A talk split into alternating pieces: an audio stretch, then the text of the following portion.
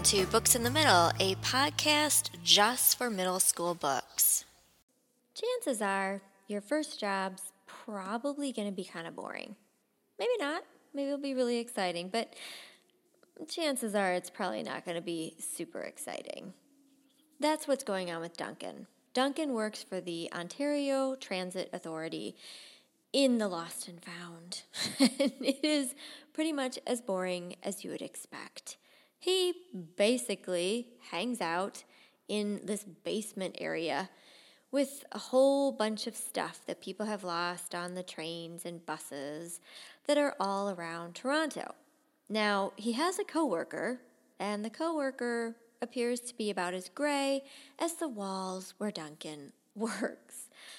So things get pretty dull quite often while they're waiting for someone to come and ask for a pair of sunglasses or a coat or what have you that have been left on some bus somewhere.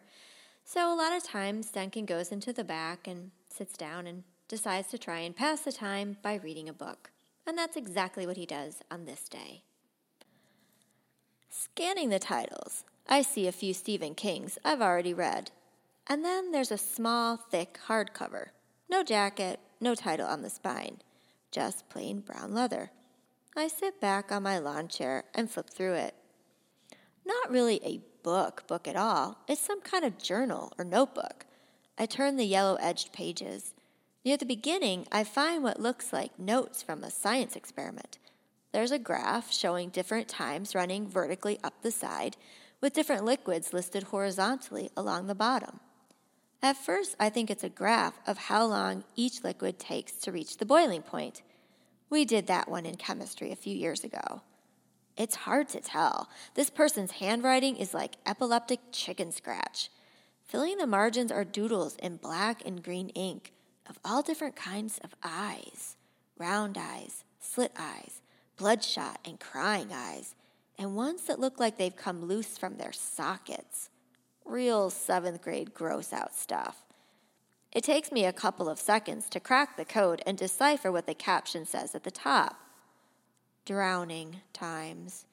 It's underlined twice in green. I focus on the crabbed writing at the bottom of the page. White mice, litter of six, ten weeks old. I study the graph again. On the side are times ranging from zero to five minutes. Along the bottom, different liquids are listed water, turpentine, beer, Windex, gasoline. This is no science experiment, at least none we ever did in school. I look at the various times in relation to liquids, understanding finally what it means. My stomach twists around. It's an experiment to find out how long it takes for mice to drown in different liquids. As Duncan continues to flip through the journal, he sees something else that's very disturbing. It appears that whoever wrote this journal has possibly been stalking several young women. And with this, Duncan knows that he has a decision to make. What should he do about the journal? And most importantly, what should he do if the owner decides to reclaim it? And while he's trying to make that decision, that's exactly what happens. Acceleration by Graham McNamee.